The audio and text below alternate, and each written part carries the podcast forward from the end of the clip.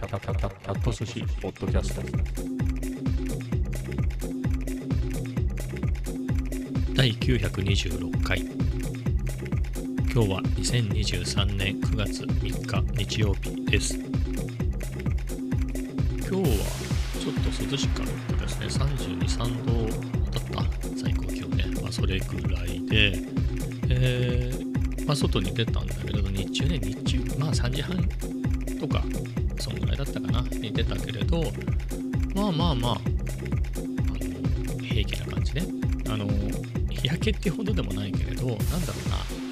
あの昨日も言ったかもしれないけど結構どんどん痩せちゃうんであのせめてね色ぐらいちょっと青白いとさ自分でも向いててもなんか弱った感じが出て落ち込んじゃうじゃない。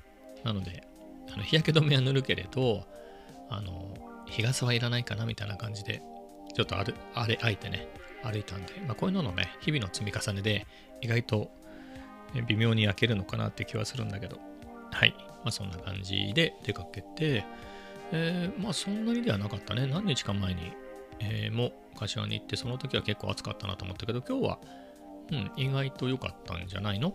で天気予報なんか見てもねえっ、ー、と明日？9度とかになってるよ。最高。気温がね。まあウェザーニュースなんで、えー、あれだけど。まあ、明後日、しあさってはまあ34、32だけど、やっぱ木曜日から先がね、1週間ぐらい、あの、20度台っていうことでね、えー、だいぶ涼しくなったなと、まあ、天気自体も悪いし、なんだろう、あの、最低気温がさ、特にさ、その、木曜日ね、木曜日から20度台になるのね、最高気温が。でも最低気温がさ、22度、21度。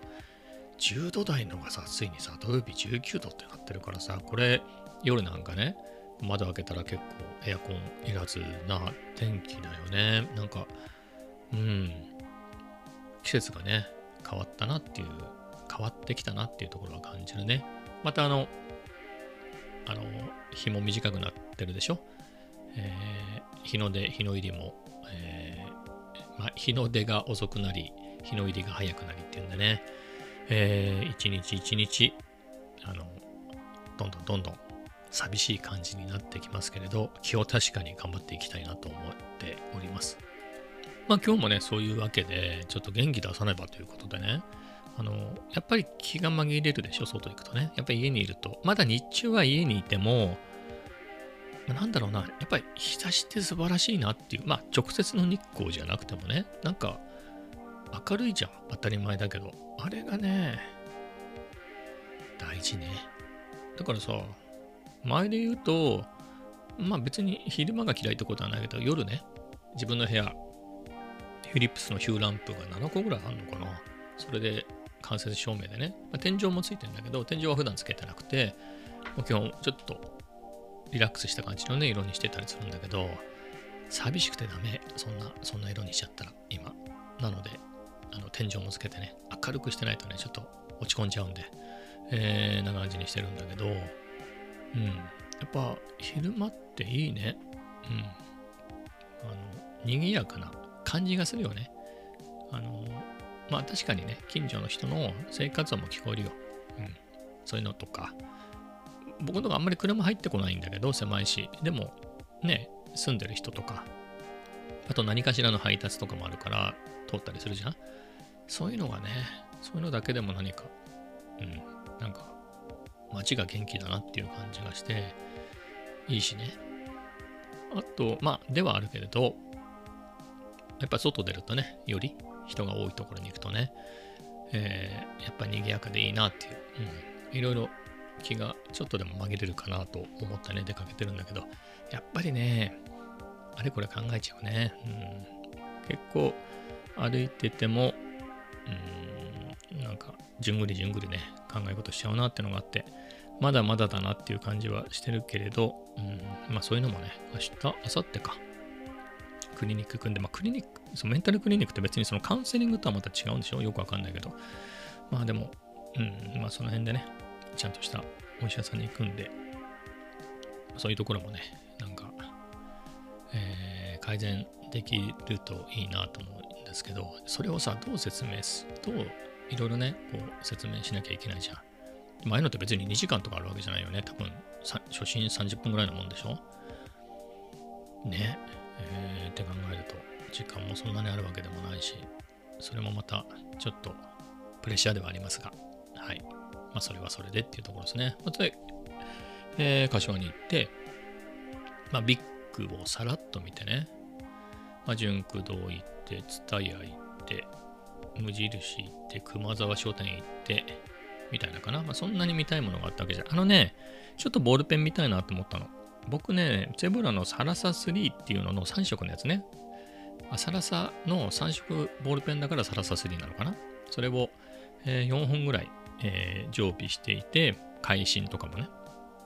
まあ、それで、あのー、今は物理になっちゃったけどね、数学とかの勉強するときにノート、それガンガン使ってるんだけれど、まあそれ自体は気に入ってるけどね、なんかちょっと気分転換にと思ってね、ボールペンってほら、普通のボールペンって200円とか300円とかでしょ？ちょっとそういうのも試してみようかなと思って。あの、ユニボール1 F みたいなやつがあって、それ良さげだなと思って、軸の色がね、結構パステルカラーっていうか、そんな感じのがいっぱいあって、なんか良さげだからちょっと一つ試してみようかななんてね、見に行ったんだけれど、えー、ビッグになくて、純駆動にも、あ、純駆動にはあったんだけど、標準のね、黒とか青とか赤のインクが入った、なんかグレーのね、普通のやつしかなくて。そしたらあれかな、ツタヤに、ツタヤか、あ、ツタヤにあったんだ。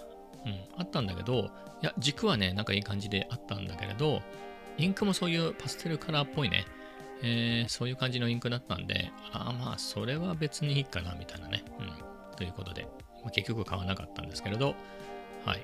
まあ、実物が見れてよかったなと思って。まあ、そんな感じでその辺のね、文房具が売ってそうなところもありまして、よく考えたら、ハンズにいっぱい売ってたね。うん、まあ、でもその前に、えー、発見したんで、まあ別にハンズは行かなかったんだけど、まあそんな感じでね、ある程度回って。だから、純駆動も本は見てないね。文房具のところをちょこっと見ただけで終わりにしちゃったし、えー、な感じで。そんなに頭も長いすることなく、一応ね、あの、勉強道具は持って行ったんだけれど、まあカフェとかいいかな。まあ夜、あの、コメダでやればいいかなっていうことね。はい。まあ疲れちゃったんでね、ね眠りたいなと思って、えー、そんなに長いせずに帰りました。えー、今日はね、F1 だね。えー、今日 F1 のイタリアグランプリ、モナコサーキット、モナコじゃないよ、モンツァサーキットで行われて、昨日ね、その予選の話をするの忘れちゃったんだけど、えー、予選すごかったね。予選さ、えっ、と、あれは？シャルル・クレールがポールポジションね、あまあ、最後の、最後のラップで3台続けてる、ね。並んではないけど、3台順番ずつにこうやってて、シャルル・クレールがもう更新して、ポールポジションって一瞬出てね。その何秒だか何十秒か後にマックス・フェルスタッペンが来て、それをまた上回って、ポールポジションって出て、1番手出て、そんでその後カルロス・サインズがもう一ね、次来て、ポールポジションって言ってね、いや、そのわずかな差でね、えー、目まぐるしくポールが入れ替わって、えー、非常に面白かったなと思うんだけれど、まあそんな感じでカルロス・サインツ、えー、ポールポジションということで、マックスウェル・スタッペン、シャルル・ル・クレールとかの順かな、えー、それでスタートして、まあジムに行ったりしてたんでね、じっくりは見れてなかったんだけど、まあ一応その音声の配信とか解説とかね、えー、なんかを見ながら、走りながら見てて、あの、いや、面白かったですね。まあ、ただ、ジム、あの、レース中にジムから帰ってきちゃったんで、その間見てなくて、家に帰ってきてみたら、もう終わっててね、結果が出てたっていうところですね。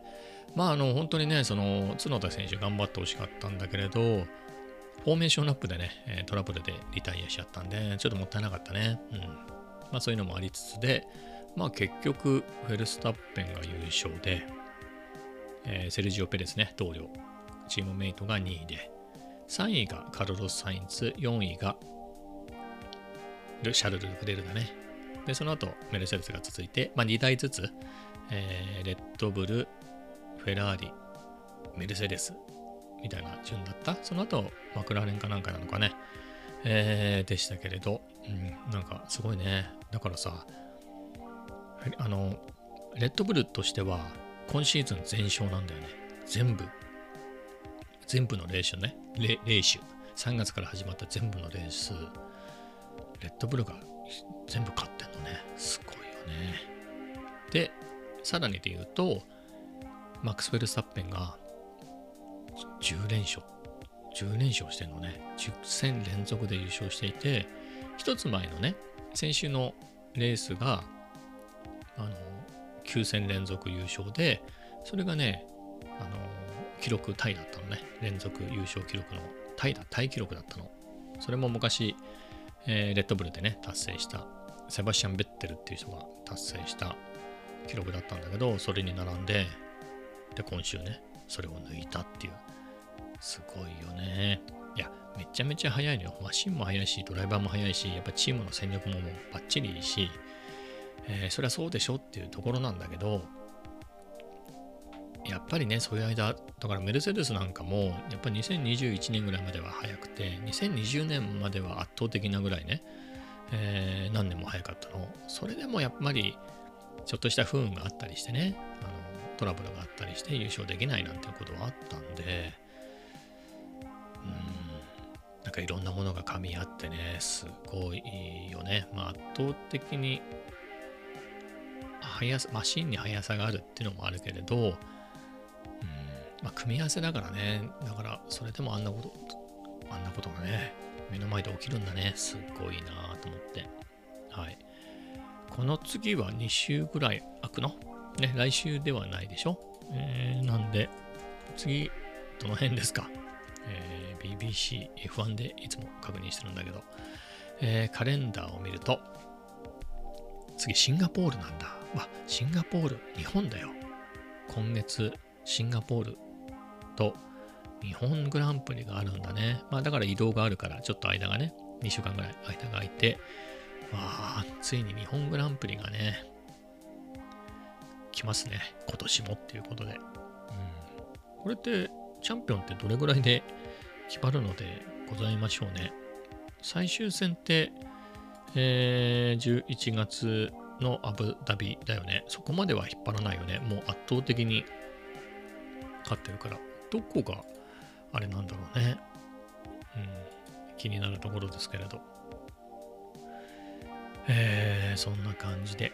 はい。まあ、まだまだね、F1 が続いてるっていうのが今年にあるっていうのは、ちょっと僕的に救いかな。そんなにさ、テレビ、テレビいや僕そういうて、それを見れる手段を持ってないのね。なんかほら、ダゾン、ダゾンとかさ、何かしらに入ってないと見れなかったり、あとはなんでか知らないけど、見れる場合もあるんだけど、うんまあ、それで見るぐらいで、でもそれもめちゃめちゃ集中してるっていうよりは、まあ、ジムで走りながらだったり、まあ、時間によるけれど、あとはこうやってね、デスクに座っててパソコンで何かやりながら、ながら見して、なんかほら、やっぱりそれって、なんだろうね、他にもきっとたくさん見てる人いるじゃん。当たり前だよね。めちゃめちゃ見てる人いるじゃん。なんかその、なんかみんなで見てる感はあるあるようなないようなね。今、ライブでみんなこのレースのことを気にして、みんなそれ注目してるっていうのは。だから、なんだろうね。えー WBC だったりさ、ワールドカップなんかもね、そんな感じで楽しかったよね。うん。まあそういうのがあって、あの、国内の、国内だけでやるね、甲子園みたいなのも楽しいけど、やっぱり昼間じゃない？もしくは夜早い時間だったりするんでね。やっぱその海外のやつだと時差があるんで、こっちで言うと深夜になったりしてね。だから今の僕みたいになかなか夜寂しくて、えー眠れないみたいな時に、そういうイベントがあるのは助かるね。ただ、イタリアグランプリとか10時スタートだったりするんで、早いなみたいな。ね、今日のうちに終わっちゃうじゃんっていうようなところはね、あるんですけれど、こういうのがね、2時スタートとかだったら、なんかすげえ気が紛れるのにな、みたいな。なんか、俺のために今月ずっと、ニュルブルクリンク24時間耐久とか、こうやってくんねえかな、毎週っていうね。そんな感じもするぐらいで。えー、ではあるんですけどね。はい。まあ、そんな感じで。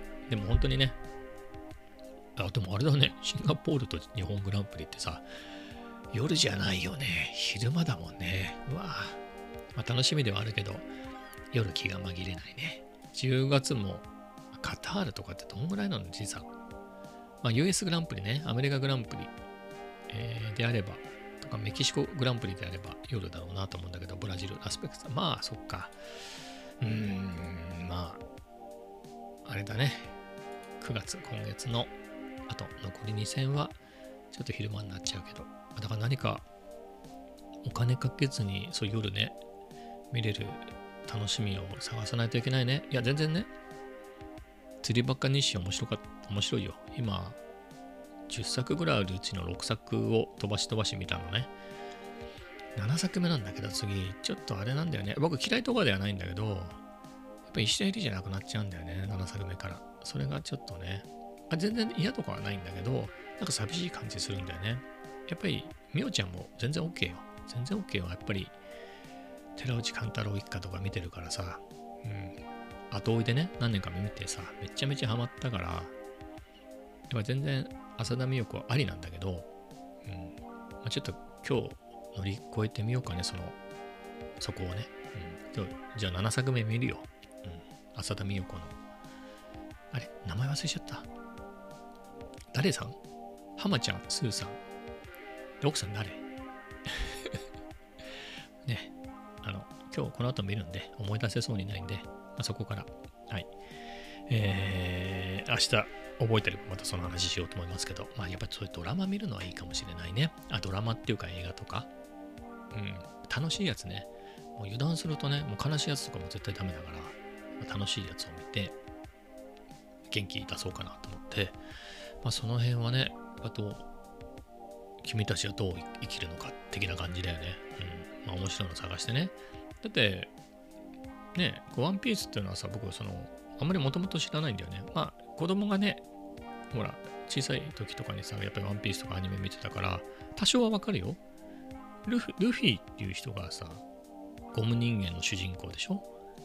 いや、違う？あのトナカイだったりする？トナカイみたいなやつは、名前知ってた気がするけど、あと一切全然名前わかんない。いや、絶対ルフィだと思うんだよ、あの、麦わら帽子の人。他一切わかんないね。あの鹿、トナカイだか鹿だかみたいなあの可愛いキャラクター帽子かぶった。帽子かぶってるかどうかも怪しいけど、あれなんていう名前なんだろうね。なんか知ってた気がするんだけどね。ハロじゃないよね。うん、絶対思い出せないんだ。はい。まあ、それもなんか意外と評判いいんじゃないの？これ。ちょっとマイリストに追加して見てみようかなと思って。このさ、呪術、呪術、呪術廻戦っていうの？ちょっと、ダークって書いてあるんだもん、これ。ダーク、エキサイティング、ファンタジーアニメ、見ていいものかどうかちょっとわかんないね。うん、なんか面白いのがあれば。あ、きっと面白いんでしょうけどね、これも。この、今、なんつうの？あ、これいいかな。この恋は不可抗力。いや、何かっつうと、胸キュン。ここはいいんだけど、ユーモアあふれるコメディって書いてあるんだよ。3つね、タグ的なものが。ユーモアとコメディがあれば、これありかな。これ、韓流じゃないの？なんか、雰囲気。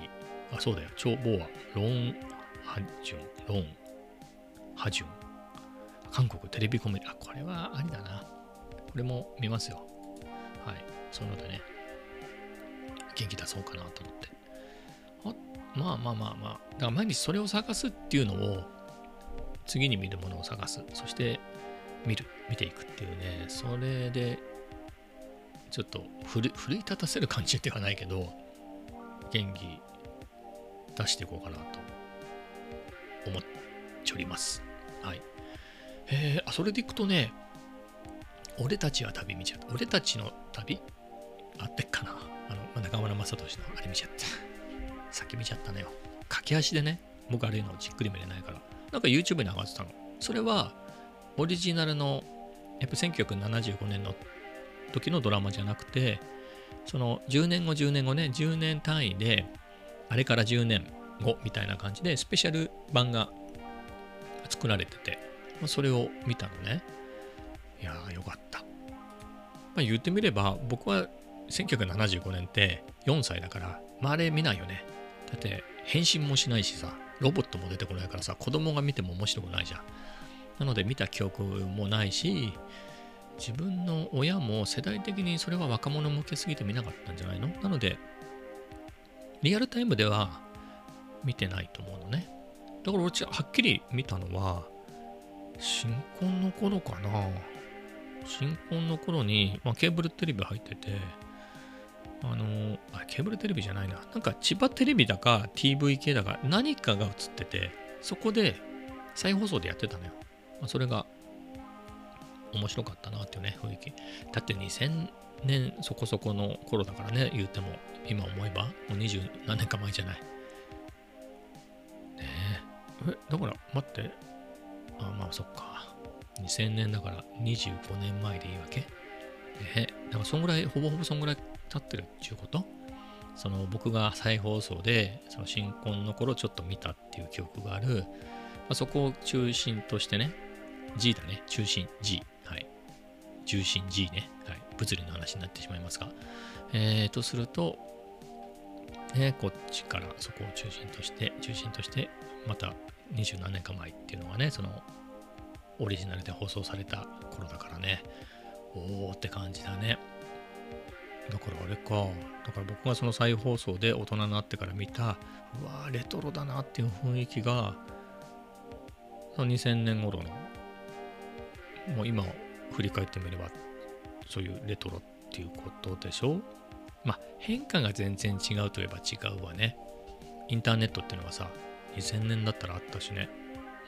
うん、そういうのは普通にあったし、Amazon も日本はともかく、でも日本で買えたよ、英語のやつ。英語の本ね、を買うのに Amazon.com は使ってたし、で、一応そういうのもあったし、ジャランがイサイトジャランとかだったんじゃないの？あの頃。ね、旅の窓口なんつってね、楽天トラベルの前身、今の楽天トラベルの前身、まああったと思うし、まあいろいろ楽しい時期ではあったよね。いろんなことが、こう、ネットバ、ドットコムバブルなんて言ってね、いう頃だし、うん。かな、まあすごい時代だよね。だってさ、ワールドトレードセンタービルだっけ？ね。あれがあったんだもんね、まだ。911のテロで亡くなる前だからさっ、きり。ねそういう時代だもんね。うん。しみじみって感じだね。まあ確かにそこまで行くとね。だってまださ、テレビ、アナログ放送だよ。うん。普通に液晶の、液晶テレビは存在したんだろうけどね。うん、なんか、うちなんかは普通にブラウン管のテレビだったし、テレビデオだったけどね。もっと言うと。うん、MD ラジカセなんかも家にあったし、まあもちろん Mac とかそういうのもあったけどね。あの時代僕何使ってたかな ?2000 年頃だと、あれか、iMac G3 だね。333MHz の。えっ、ー、とライライ、ライムグリーン的な色、なんて名前だったんだっけかね。まあ、そんなやつ持ってたね。うん、懐かしい。はい、それを持ってて、まあ、そんぐらいだね。だから、ああ、そっか。ついこの間のような気がするんだけど、その2000年ぐらいの話ってね。まあ、その時見た俺たちの旅ぐらい昔なんだなっていうのをね、思うと、うん、でももうね、しんみりっていう、まあ年も取るよねっていうんで、寂しい感じはね、あるよね。やっぱ自分が、まあ、30そこそこぐらいのね、若い時と、まあ、それはともかく、まあ、俺たちの旅のね、えー、そのスペシャル版、だから10年後なんで、1985年のやつを見たのよ。1985年ってこんななんだっていうね。1985年、マジリアルタイムよ。中学3年生だから。それは記憶も結構ね、物心ついてるところじゃないじゃない？だから修学旅行でね、あの京都に行ったり奈良行ったりみたいな新幹線乗ったりみたいなことはしてるからいろいろねあの時代リアルタイムで感じてるけれどなんかいいね雰囲気がさ。うん。あの主人公がねまあカースケ、まあ、中村雅俊またグズロクえっ、ー、とオメダね田中健。えー、っていうのなんだけどまあそれぞれねもう大学も卒業して最初は大学卒業したけ一旦就職したけどえー、そういう社会の枠とかそういうのに馴染めず自分たちで起業するみたいな話だったと思うんだよ。何でもやみたいなのね。だったはずなんだけれど。まあそこから10年経ってグズロクはその何でも屋サービスで会社を作って奥さんの実家のお金で家を建ててみたいな設定になってたかな。えー元気にやっていて、中村雅俊の部屋が出てね、やっぱりさ、人気あったわけよ、あの頃も。あ、もともとずっとあの人人気あるじゃない？人気あるから、85年でもめっちゃさ、ちょっと大人の魅力のある感じの人人だから、そんな時代の中村雅俊だから、なんかやっぱおしゃれなわけ。なんか、英語もしゃべ喋れる的な設定に変わってて。え、だって三流大学の学生っていう扱いね、あの設定だったんだけどね。えーで、部屋が映ったんだけど、あの、YouTube に載ってた画像だから、なんか、しかも昔にアップされたっぽいやつで、多分、85年当時にビデオに撮ったやつとかなんじゃないの？わかんないけど、まあ、それをキャプチャーしたのかなんかみたいな感じで、しかも、画質自体もすごく解像度も低かったんで、よくわかんないんだけど、なんとなくパソコンがあるっぽいなっていうのね、お家に、おしゃれな部屋にね、当時としてはおしゃれな部屋に、デスクにちゃんとパソコンあんだみたいな、そういうの使いこなせる、使いこなせるっていうのは別にプログラマーって意味じゃないよ。なんか、そういうのできる雰囲気あったんだって、当時、パソコンとかあって。なんか、うん、進んでるビジネスマンっていうね、うん、なんかあれ、わかりやすいね。あの、英語で留守電が海外の人から入ってるとか、まあそんな感じでね、えーそれがおおと思ったね。はい。で、まあストーリー的にはそのオメダがさ、えーと結婚して鳥取かな？奥さんの実家、えーなんか勤めてた会社が倒産して奥さんの実家の手伝いをするので鳥取に帰ったみたいな設定でなんだけどちょっと蒸発しちゃったみたいなね、えーことになって。でそれを、えー、カースケとグズロクが探しに行くっていうね。それで昔のさ恋人だったりまあオメダの妹岡田奈々ね。とかまあ、まあ、いろんな人がね、まあ、みんな出てこないとつまんないじゃない？えー、みたいな話で出てきて探しに行くんだけれど、だから鳥取がまたいい感じなんだよね。鳥取ね、俺の勝手な想像だけど、今より85年の方が栄えてると思うんだよ。うん。でもね、いい感じにレトロでね、よかったね。駅とかもさ、切符とかもね、切符の買い方とかさ、出てくるバスとか、まあ、電車のことは詳しくないけれど、でも、明らかに昔のじゃない？うん。ねえ、面白かった。設定とか、あなんかこういう女優さんいたな、みたいな。よく昔、おふくろが見てるドラマに出てたよね、この人。名前は知らないけど、みたいな人が結構出てきてて、おおと思ってね。で、その中になんか、多分今回限りの、えー出演の女の人、その子連れの人の子供が僕と同じ名前で、うわー、珍しいと思って。うん、それが嬉しかったね。はい。えーみたいな感じで、はい、非常に楽しめましたね。まあ、95年にさらにもう10年後のね、やつもあるんで、ちょっと駆け足で見ちゃって、駆け足すぎたんで、もうちょっとじっくり見てみようかなと思って、あれってどれぐらいまであるんだろうね。だからさ、75年がオリジナルね。で85年に、まあ、10年後。で、20年後っていうことで、1995年。えーで、その後って2005年ぐらいにあっても良さそうだよね。ー俺たちの旅。まあ、そこが、えーどれぐらいね、やってるのかをちょちょっと見てみますけど、スペシャル編？もうレイドバックしちゃってダメだね、俺も。スペシャル版。1985年9月4日、俺たちの旅10年目の再会。えーで、95年9月1日、あ、まさにこのタイミングなんだね。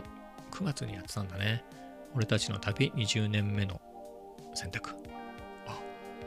10年経ってないじゃん。2003年、ちょっと早いけどね、2003年12月16日、俺たちの旅30年スペシャル30年目の運命っていうのがあって、ここまでなんでね、さすがにね、2003年でおしまいなんだね。残念だね。2013年？ね、まあ、元から言えば2015年とか、2025年とかあったらいいけどね。まあでもさすがにおじいちゃんか。うーん、って感じですけど、もう亡くなった方もね、もう出てきちゃうね。わかめこと森川翔太さんでいいの？この人もね、亡くなっちゃってるし。あの、まあそもそもスペシャル版に出てなかったけど、やっぱオリジナルで言うとね、俺が好きながら名古屋明が大好きなの。名古屋明って言ってもね、若い人わかんないだろうけど、まあおじさん役でさ、昔からね、僕が子供の頃とか、まあでもそこそこ2000、あれ、何歳で亡くなったんだろうね。えー、まあ警察の署長役とかさ、うん、なんかね、あの食堂の親父役とか、めっちゃいい感じでやってて、もう俺が好きな70年代ドラマ、まあユニオン、ユニオン作成の動画だと、ユニオン映画っていうね、えー映像の会社だよね。ユニオン系だと欠かせないでしょ。スクールウォーズとかでも出ててんじゃないの、えー自信はないけど。まあでも、出てそうな感じがするね。うん、あれがね、めっちゃ良かったんだよね。だからさ、あれ？あれにも出てた水漏れ康介にも出てるもんね。うん。あれもそうじゃないの？ユニオンじゃないの、えーえーみたいな感じで、いや、あれよかった。で、今見てんだけどさ、なんか、あれ？名古屋明の名前がないけど、全然間違えてる俺。名古屋。あった。いましたよ。名古屋明。ねえ、この方も、あ、2003年に亡くなっちゃったんだ。寂しいね。あ、なるほどね。うん、じゃあ、その追悼みたいなところもあってなのかね、知らんけど。ちょっと30年目だけど、28年目に、28年でやってるっていうのがね、2003年に亡くなっちゃってんだね。うん。はい。まあ、そんな感じでね。あだからさ、もうずれちゃうけどさ、このまま。あ、やっぱそうね、水漏れ康介。いやー、あれよかったね。いい役だったね。全略おふくろ様。何役で出てたんだろう？これもさ、めっちゃハマってさ、なんか YouTube に上がってたんだよね、何年か前。全部、なんかね、一部ないやつもあったけど、あのー全部見てね、いや、面白かった。多分それについて、ポッドキャストで喋ってると思うのよ。なんせ926回目でしょ、これ。なので、だから、ポッドキャストやってる、始めた後に見れたんだと思うんだよ。今も見れたらいいね。えー、見たいな。じゃあ、名古屋明はさ、何役？第一シリーズにいたっけ？ちょっと、ちょっと探しちゃおう。何役で出てたの？室田秀夫とかね、全然いたなってのは覚えてるけどさ。なんか、ウィキウィキで、あ、あーゲストだったんだ。通りで記憶にないと思ったら、ゲスト出演だったんだ。だね。はい。水漏れ康介は全然ね。だって康介、あれ？水漏れ康介のことを好きな？あ、違うな。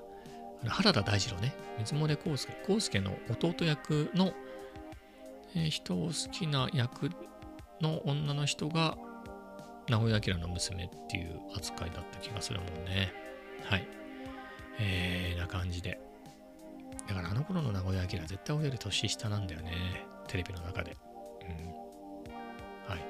そんな感じだね。まあ、ちの方が髪がふさふさだからね。うん、若く見えてもしょうがないけど、いい味出てんだよね、名古屋明。じゃあ、あれだね。名古屋明軸でいろんな動画を探してみてみるっていうのもいいかね。だから水森康介も見終わってないからね。あれをのんびり見てみるのもいいかもしれないなと思いました。はい。まあそんな感じですね、今日は。はい。じゃあ、この辺で終わりたいと思います。それではまた明日。